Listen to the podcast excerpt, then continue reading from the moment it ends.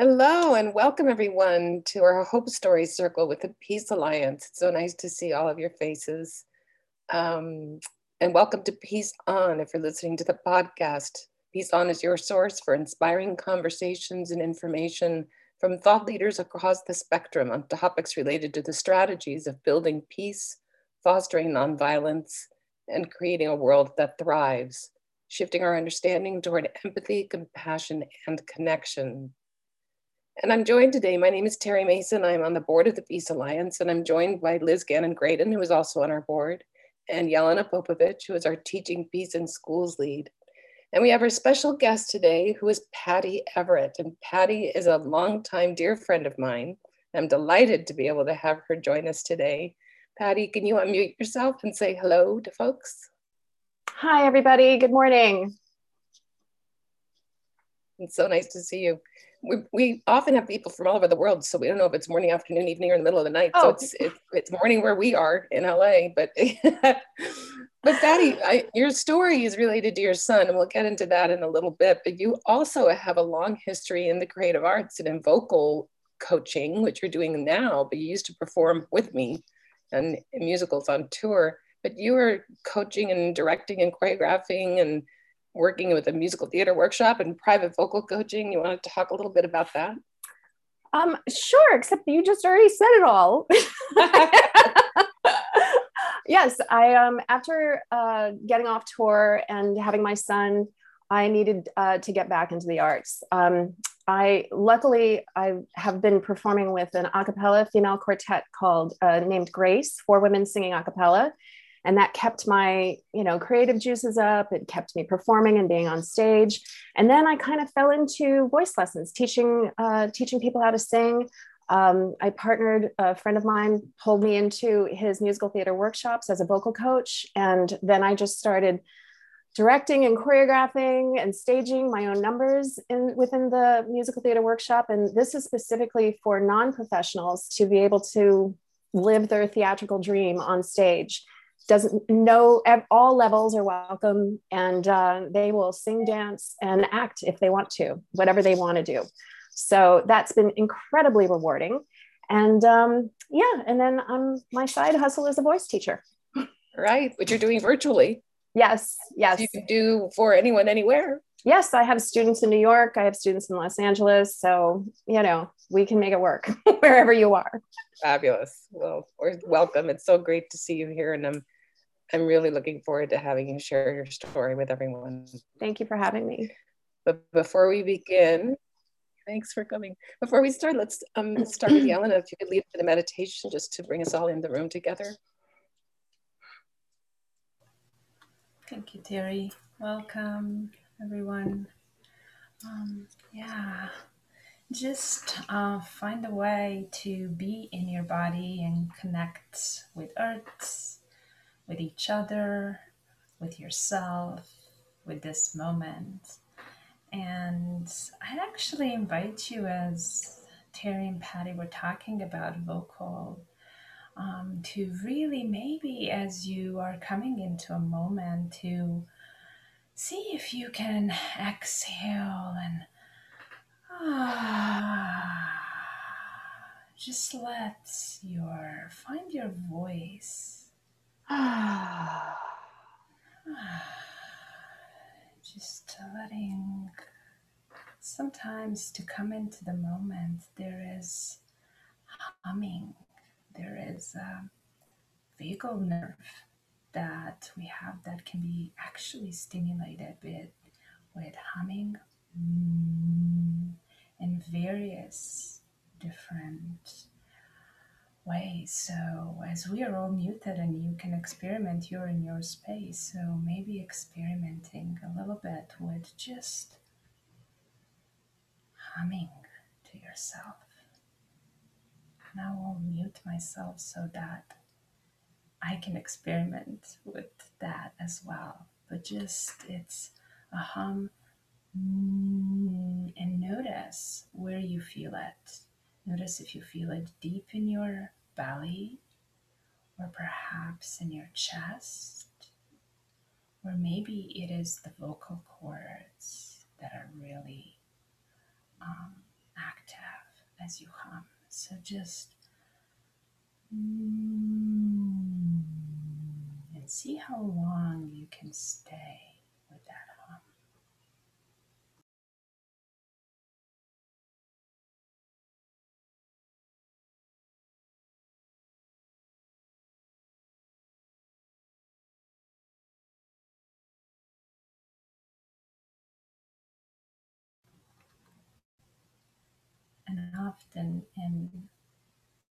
some meditation communities, um, people are invited to vocalize om as a as a sound to really bring themselves into the moment.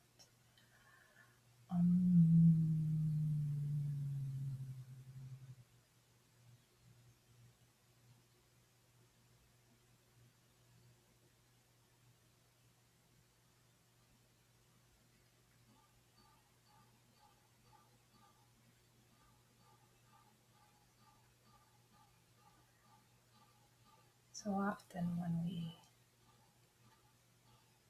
arrive and welcome ourselves to a practice of stillness and getting in touch with ourselves, it's the silence that we attune to. So, this is just an invitation to experiment with a voice.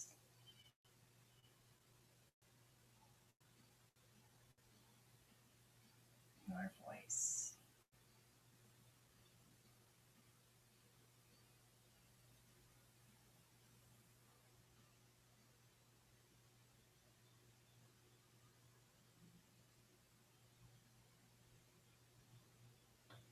And the power of your voice.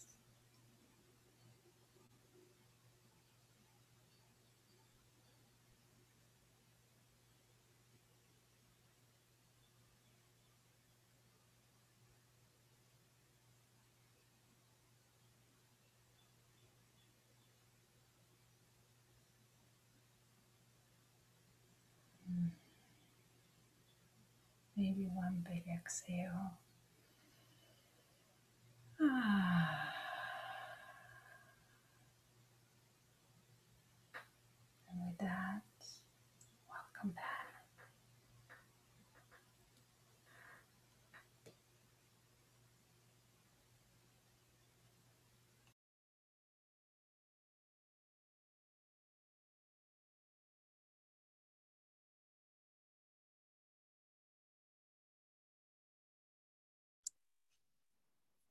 Thank you, Yelena.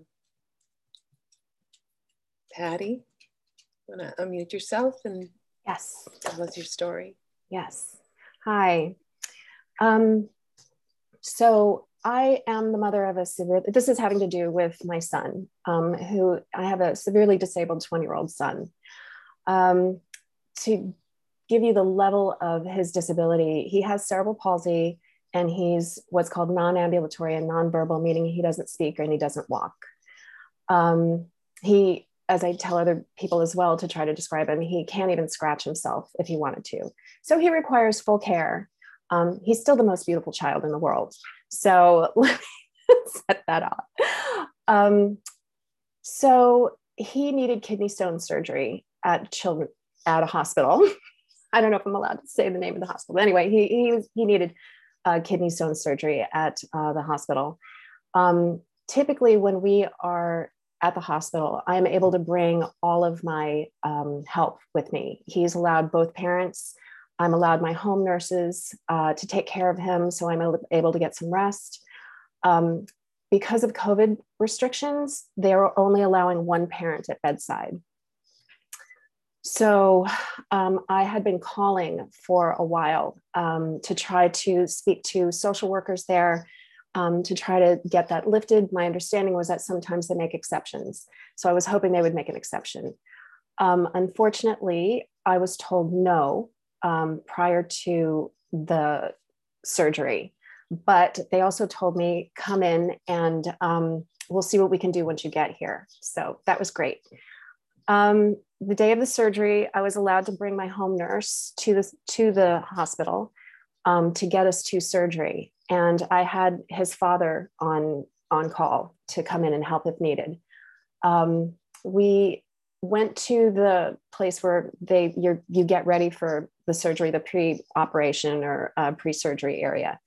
And I was speaking to an anesthesiologist, and I said, "Is there any way I can bring him home um, after surgery? It making it be an outpatient surgery?" And he said, "Absolutely not. Ryan was very uh, medically fragile, and he needed to keep an eye on him um, overnight." And I said, okay. And then I said, because my issue is you see how disabled Ryan is, I need as much help as possible. Um, is there any way to have a social worker have both parents at bedside? And he said, Oh, if that's your problem, we'll send you, we'll admit you to the ICU um, where they do allow both parents at bedside. And I was like, Great, that's great. Thank you. So Ryan had his surgery. I called his father and um, they took him to the ICU. And uh, his dad and I were able to be there. Um, so, unfortunately, Ryan also has neurological issues. And that night, it was all hands on deck. So, the ICU, the good thing about being in the ICU is that we have one nurse who takes care of one patient. So, it was the three of us taking care of Ryan he had a bad reaction to um, the IV antibiotics. So he started having diarrhea. I'm sorry, this is going to be some bodily fluids here going talking about bodily functions. Um, he had diarrhea um, and he was vomiting.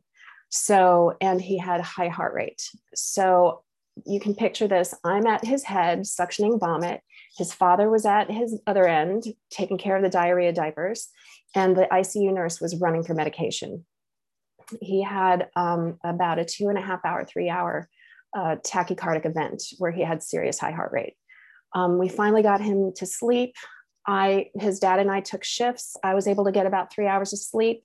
I relieved him so he could get a few hours of sleep. Um, Ryan woke up the next morning having the same issue. He um, was vomiting, had diarrhea, all of that. Um, so he had another two hour episode. So after that, we were informed by the nurse that he was going to get transferred to the sixth floor because his care was not intensive.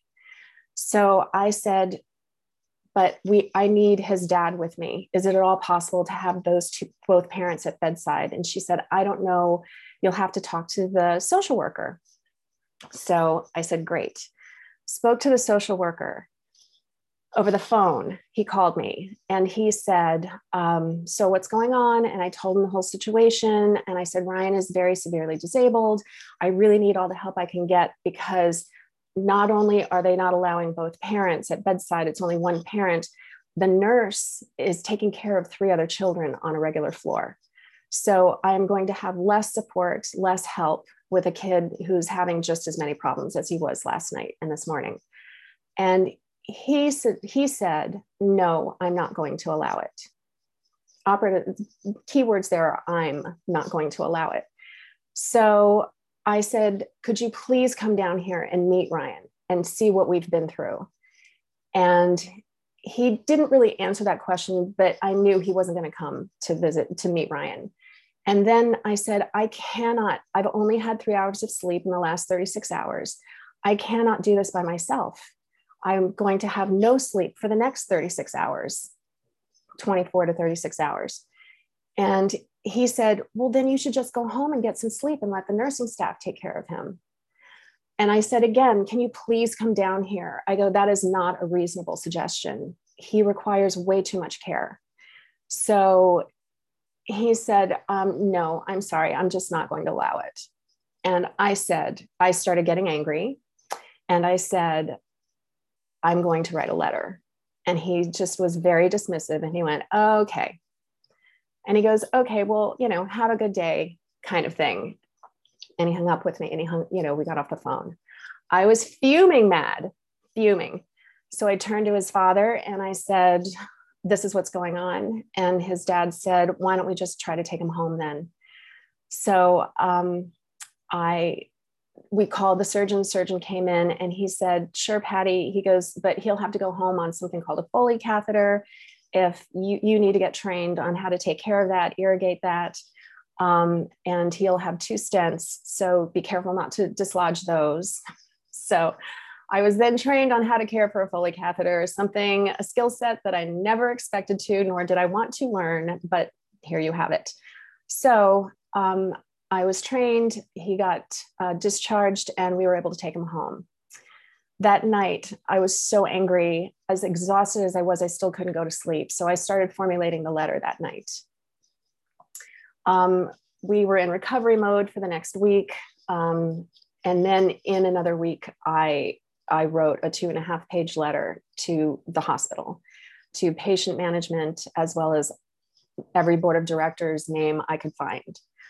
Um, and detailing our night, detailing Ryan's issues, um, and detailing my interaction with the social worker and how the social worker's suggestion could have been very harmful on a lot of levels to my son, to myself, and that I was going to, through social media, make sure that everybody knew not to take their severely disabled child to this particular hospital because there was no support for family members for uh, their child.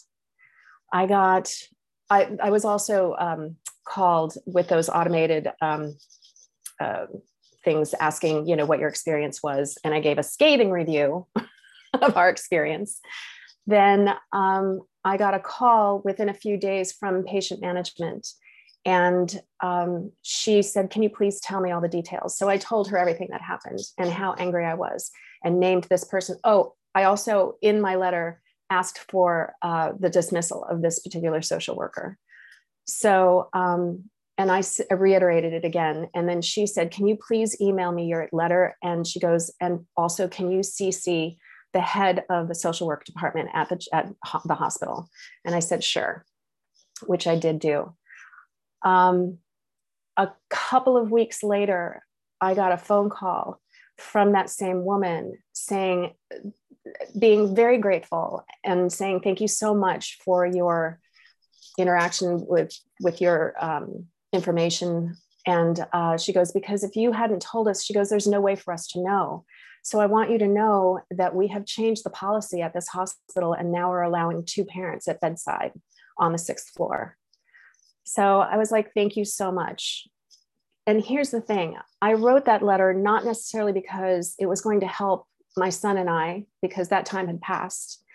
But all I could think of was all the people that have severely disabled children that go to this hospital, and there are quite a few that come from all over the world to this hospital, um, that didn't know how to speak the language or or just couldn't not advocate for themselves and that they were going to have to go through a situation where they were not going to be supported. Excuse me their child was not going to be supported and they, their child and themselves could have been put in a bad situation because of the lack of support.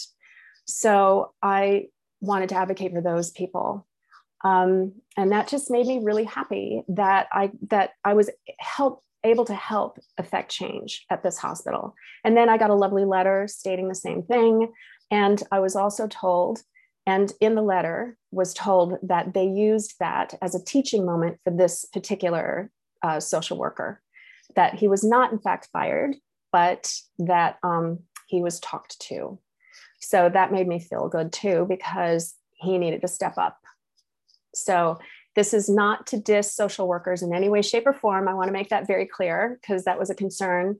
Um, but this particular social worker needed to um, be spoken to about his lack of support for a severely disabled kid in their family, in his family.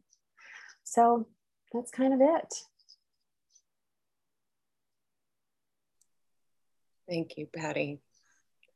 Welcome. Thank you.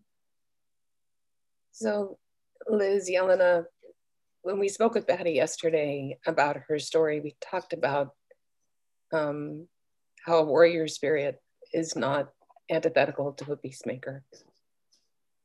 And to advocate for those who can advocate for themselves is something that is so important for people to do if they're capable of it. So, Liz, did you want to speak more to that and about the inquiry?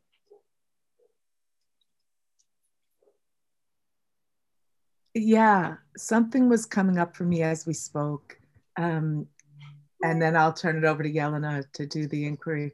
I had this beautiful, um, I love that you named anger right? Because I think those of us in the peace community sometimes have issues with that idea. And I was just recalling as you spoke, Patty, a lunch I had. One of our dear friends in the Peace Alliance, Ann Creeder, who works at the United Nations, many years ago, I went to visit her and I was having lunch with her, and she invited this gentleman to sit down. And I, I didn't know who he was at the time, but I looked him up later, and his name was David Adams. And it turned out that he was the person who wrote um, kind of the reports for the International Decade for a, I'm, I'm reading it to get it right, the International Decade for a Culture of Peace and Nonviolence for the Children of the World. And we had this beautiful lunch. And I, as I was talking about kind of some of the work I did, he said, Can I ask you what you teach children about anger?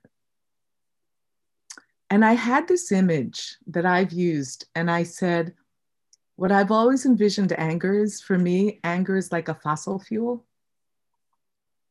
I said, if you're in a place of despair or apathy or a place where you feel disempowered, it can get you moving and going right? It's an energy that can get you going.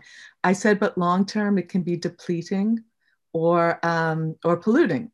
So I said, so sometimes I think at some point we can move to a cleaner energy, right? Like hope or love or joy. But that, but I, but I think that sometimes anger can be this important step in awakening. And we had a beautiful conversation around that, right? Because he, he said he thinks sometimes um, that we dismiss that feeling that comes up so naturally and can lead us to this beautiful place. So that's what came up for me, Patty. And and I think um, for me, and I'll, you know, I can talk more in the closing and I, I want to have Yelena respond. For me, that idea that can awaken us, what I loved was, um, it, you know, you started with Terry talking about using your voice. And I love that you help people use their voices. And what motivated you to using this voice is that love connection right? And it, it started out as that personal love connection, but then it can move into that place of connection for others and on behalf of others and um, that advocacy for others. So much of the work we do here at the Peace Alliance is advocacy, right, for systems and changes. So to me, there's so much of that woven into your spirit, right? Listening to your voice, allowing the anger to raise you up, but then you were acting from love, right? The anger was there, but so was the love. And I love the way you wove those into your stories. So I just wanted to kind of name that. And Yelena, I don't know if you wanted to lead us into the inquiry. Thank you, Liz. Mm, and thank you, Patty, for your story. And I'm sorry uh, for that experience, for not being listened to. Um, and um, yeah, and you know, to advocate for those that cannot advocate for themselves. Um, so um, maybe the inquiry for us all is to tell a story when you had to tap into that warrior spirit, into that anger that Liz was talking about. And were you able to find the humanity in the system and make the connection that enabled the change. So, how to use that fuel um, and that spirit of an inner warrior to enable the system to shift. So that's um, that's an inquiry for us. Wonderful. All right, I'm going to pause the recording and we're going to go into breakout rooms and we come back, we'll start the recording again. All right, welcome back everyone. So good to see you. So there were several rooms open and the inquiries to tell a story when you had to tap into the warrior spirit and were you able to find the humanity in the system and make the connection that enabled the change conversations may have gone elsewhere, but who would like to share? You can unmute yourself or go ahead, Lois. Oh, thank you. Um, our group was a, was an intimate group, and um, two of us had experiences um, sort of along the same theme as like Patty's. You know, you know, in a hospital mine was myself, and then um, Carolyn's was um, with her mom. and um, and what we what we addressed was um, you know using that anger, which you know as a human emotion you can't help but have in a situation when you're you know disrespected, not listened to, and in, in a situation with a person who is supposed to be providing care and they're doing the opposite. You know? So um, my situation get to see results from that. I, I complained about a, a surgeon who had been very disrespectful to me and wanted to delay a much needed surgery by a week mm. because that was his scheduled day to do surgery. Um, but I contacted the, you know, everybody I could think of, including the CEO of the hospital, who, as soon as he got the letter, contacted me. And within a half hour, the, the surgeon, um, within a half hour of speaking with the CEO, the surgeon then called me and was profusely apologetic. And um, in the meantime, I had gotten surgery from another ortho, other orthopedic surgeon. And um, a couple of months later, I, I happened to be at the hospital again for a follow up visit, and I could see um, that surgeon in question coming, approaching me from the opposite end of a long corridor. And I thought, okay, you know, I'm going to be talking with him. And I, um, you know, tried to approach him with a smile on my face, the same as I would anyone that I was an acquaintance. And he spoke first and we exchanged pleasantries and then talked for a couple of minutes and then it ended with him saying that um, something to the effect that that he hoped that that that we would be friends and and i also have talked with one other person who since then who has had an encounter with the same doctor someone who's about the same vintage that i am because um, this was a very young doctor. It was one of his first gigs out of medical school. And, um, and she said that he was totally respectful to her and listened. So I thought, okay, it does sound like that this did what I wanted it to do. I wanted, I wanted him to learn and to know what being a doctor was about. It wasn't just like the technical stuff that you do in the operating room. It was dealing with people. You know? So so I, I think it was that that was successful and it felt good. It sounds like it. Thank you, Lois. Yeah. Marianne, go ahead and unmute yourself. Uh, I'm, I'm apologizing to everybody because I came in late, but I was reminded as I was listening to Carolyn and, and Lois of a time when I made a complaint about a high court judge. I'm, I'm from the world of probation, and this man had um, disrespected me in a meeting, and I knew that he'd made some of my staff very, very miserable. And I thought, well, if I can't take him on, you know, who's going to? And it was really difficult and I had a lot of pressure on me to withdraw this because people don't in the UK don't take complaints against high, court judges very much. And he had a lot of buddies. But um, to cut a long story short, we had mediation. And at one point, he actually said to me, So you're saying that I'm sexist? And I said, Yeah, Bill, at times. and after all, and he did actually apologize, but after, and then he never spoke to me again. But afterwards, what I wanted to say was that many women who this was was not in the public domain but people knew said i'm so glad that you did that because this is what happened to me with him. This is what happened to me with him. And i had you know all these these women were telling me these stories. So i just i had forgotten about it. But when um, lois and, and carolyn were talking i was thinking oh yeah i remember that but it was mm-hmm. not easy. Mm-hmm. mm-hmm.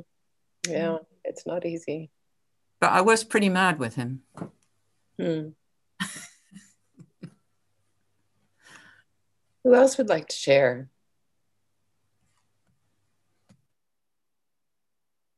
Carolyn? I just wanted to share, you know, and Patty, you know, I apologize for coming in late, but uh, I'll listen to the recording, but thank you for sharing that you know, anger is, you know, as Lois mentioned, it's a human emotion, and we must take uh, positive action to fuel that passion for, for to to fight injustice. But to that sometimes we need to let go of the outcome of that injustice because we may not know what the out the long term outcome would be you know, I was sharing with, you know, Lois and Marianne that I had a situation in the hospital as well. And I don't know what became of that, but I would have, I think, really uh, regretted if I didn't say something about it, you know. So take the action, but sometimes, you know, just let go of the outcome and know that you've done your part and that's okay. That's enough for now. And that that you know the spirit the universe will take take over and do the rest mm. thank you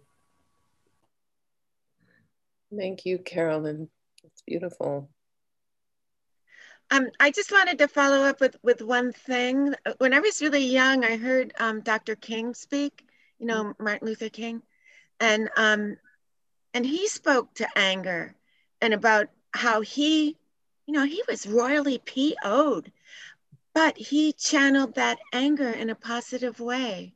And that's what he that was what a lot of his teaching was about was taking you know your anger and eh, you know and channeling that energy that passion behind it in a positive way to do good. And that's you know that's stuck with me for what um, i don't know 60 50 some 60 some years since i heard him speak wow that's wonderful. We probably have time for one more share if it's someone would like to share something that's bubbling up for them. I would like to share. This is Corey. Wonderful. Thank you, Corey. Uh, so nice to meet you all. I finally figured out how to get my sound to work so I could hear you. Good. I'm from San Diego County and um, been involved with peace for a long time in different ways, starting with the Vietnam War, as somebody else mentioned in my group. And now my favorite thing to do is working with uh, offering free trainings in, in Marshall Rosenberg's nonviolent communication, which I found has really changed my entire life. Um, you know, pretty much one relationship at a time. But one way that I was able to use this recently that I didn't actually bring up with my group was in my local city. We've been working to stop the 5G cell towers that are they're trying to put in on lampposts in front of people's homes now. And uh, people don't even know about it because they're disguised and smaller than regular cell towers. They're quite harmful. And um, and working with cities, of course, they are ignorant of a number of things. This is the, like the environmental movement. You need to educate them. So what I love about this method is that it's taught me how to build bridges first um, instead of just going in and, and sharing anger and you know upset and obvious. How do i build bridges and how do i listen to the other side for what their perspective is? Not only that but what needs do they need to get met in their role you know as a human being and also in their job you know? Like why would they why would they fight against this? What would it be in it for them? You know why would they want to go along with the the industry that is apparently harming people and not really considering health? So it's because of, of um, all the stuff they've got going on in their head that we need to understand first. So that so what I, I learned is how can i be strong and make demands to a city but also with respect and care never calling out individuals, never hitting below the belt, so to speak, but just talking about the problem instead of people. Um, always, you know, looking for a win win somehow, but not giving up. That's the other part that you guys are well aware of. You just have to be in this for your whole life, you know, persistence. And um, anyway, so um, that's a little bit of my story. We had a lot of success. We got a new ordinance, which is local laws passed and we got them um, 500 setbacks from home, 500 feet, which is a lot. It's not as much as we would like, but it's a great start, and we got write up worldwide. But it was because, fortunately, um, I think it's because we kind of approached it as more like a team with the city rather than just adversaries. You know, it was really good. It was also good timing. We were about a year before the election started, and of course, they want to be reelected. you can always use that to your advantage. I'm sure you're well aware when there's an election coming up, if you have enough people. Mm. I also want to invite you on Wednesdays Pacific time, 5 to 6:30. I put it in the chat. There's this incredible thing going on, and you can just watch it. And they're working with uh, across the political divide and um, showing people how in a very just a short conversation you can get an idea of how to listen to people with very diverse viewpoints and I would love it if, if some of you would comment. Maybe we could talk about how this could be used with the Peace Alliance and some of your, you know, uh, trying to network with people. Because I think it's there's John Kinyon, who's uh, worked with Marshall Rosenberg and nonviolence, and he's now doing this free of charge. Um, I think he's got a unique formula here. It's very short to the point, and you have to see it to see what I'm talking about. You don't have to take a course and learn this to be able to use this short process. And um, you know each side can be heard. So that's that's what i'll say for now and i hope you can check it out. Well thank you corey. I really appreciate it. The peace alliance has had a long history with nonviolent communication. So it's um, good to hear that it's being being used effectively because we have found it to be very effective in our advocacy work. Oh that's wonderful yeah mm-hmm. i'm going to put a few links in the chat First, the Peace Alliance, we our mission is to empower civic action for a culture of peace. So our website is there. Also, our Peace On podcasts you can access from the website, and the link is there. The Blueprint for Peace is no longer a new initiative, but it's a very powerful initiative that we've been engaged with for a little over a year. And if you sign that petition, it will, in, in one move, send your message to all of your state and federal elected officials that you support policy related to our five cornerstones of peace. Um, we are a small nonprofit. We always welcome donations of any size. And our calendar of events, which is where you can find everything about when our next Hope Story Circle is, our national monthly calls, and anything else that we're aware of that we're trying to let our network know about. So those are the those are the PSAs for the day, and I'm going to hand it back to Liz to close it out. Hi, everybody. I want to share two brief anecdotes that I'm going to weave together to send us off into the next two weeks. I have homeschooled my children, and when my 19 year old was just eight years old, you know, every year when I was a regular teacher, I used to kind of try to get in touch with my students and, and what was important to them. And so it was the first day of classes in third grade when he was eight. And I said, This is what the state of New York is going to make you learn. But if you could learn anything else, what would it be? And he said, Mom, I know what I want to learn, but it's going to make you angry. And I thought, You're eight years old. What are you going to say? And he said, Mom, I want to learn to be a warrior. And I said, Oh, I said, well, you know, there are lots of ways to engage your warrior spirit, right? I said, you can be a warrior on behalf of women and children. You can be a warrior on behalf of the planet. There are lots of ways to tap into your warrior spirit. But I'd never kind of engaged mine. And then four years ago, a friend came over to our home and he said, Liz, I'm bringing a, a Peruvian elder over to dinner. I want you to meet him. And we started to have a lovely evening. He only spoke Spanish and, and his native language, but I, my Spanish was pretty good. And so, um, partway through the evening, I realized I had this opportunity. So I said, Can I ask you a question? And he said, Yes. And I said, What is it that you know that I have forgotten that I need to remember in this moment if I'm going to do the work I came to the planet to do? And he smiled. And then we talked for five hours, but I can say it one thing in, in, in two sentences.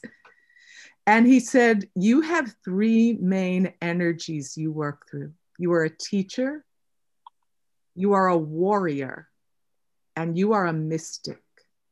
And he said, When you find the balance among those three energies, you will know how to act in the world. Right. And those of us who are peacemakers sometimes have a hard time making peace with a warrior energy. Um, so, what I wanted to offer to you guys as we move into our weeks are kind of can you think of some of the animating energies that you have and how could we honor them and find balance in them, right? For me, I've been trying to honor the, the teacher, the warrior, and the mystic, and it's been this beautiful journey. So I invite you to kind of look at the energies that you feel animate you most or the roles that animate you most.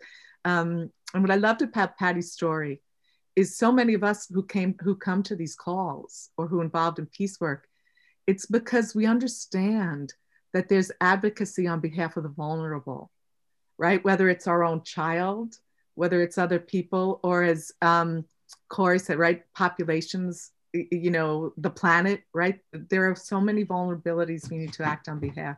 So I invite you to think about kind of who you're called to act on behalf of and how you can find a balance in the energies you bring to the table. I love Thank you all.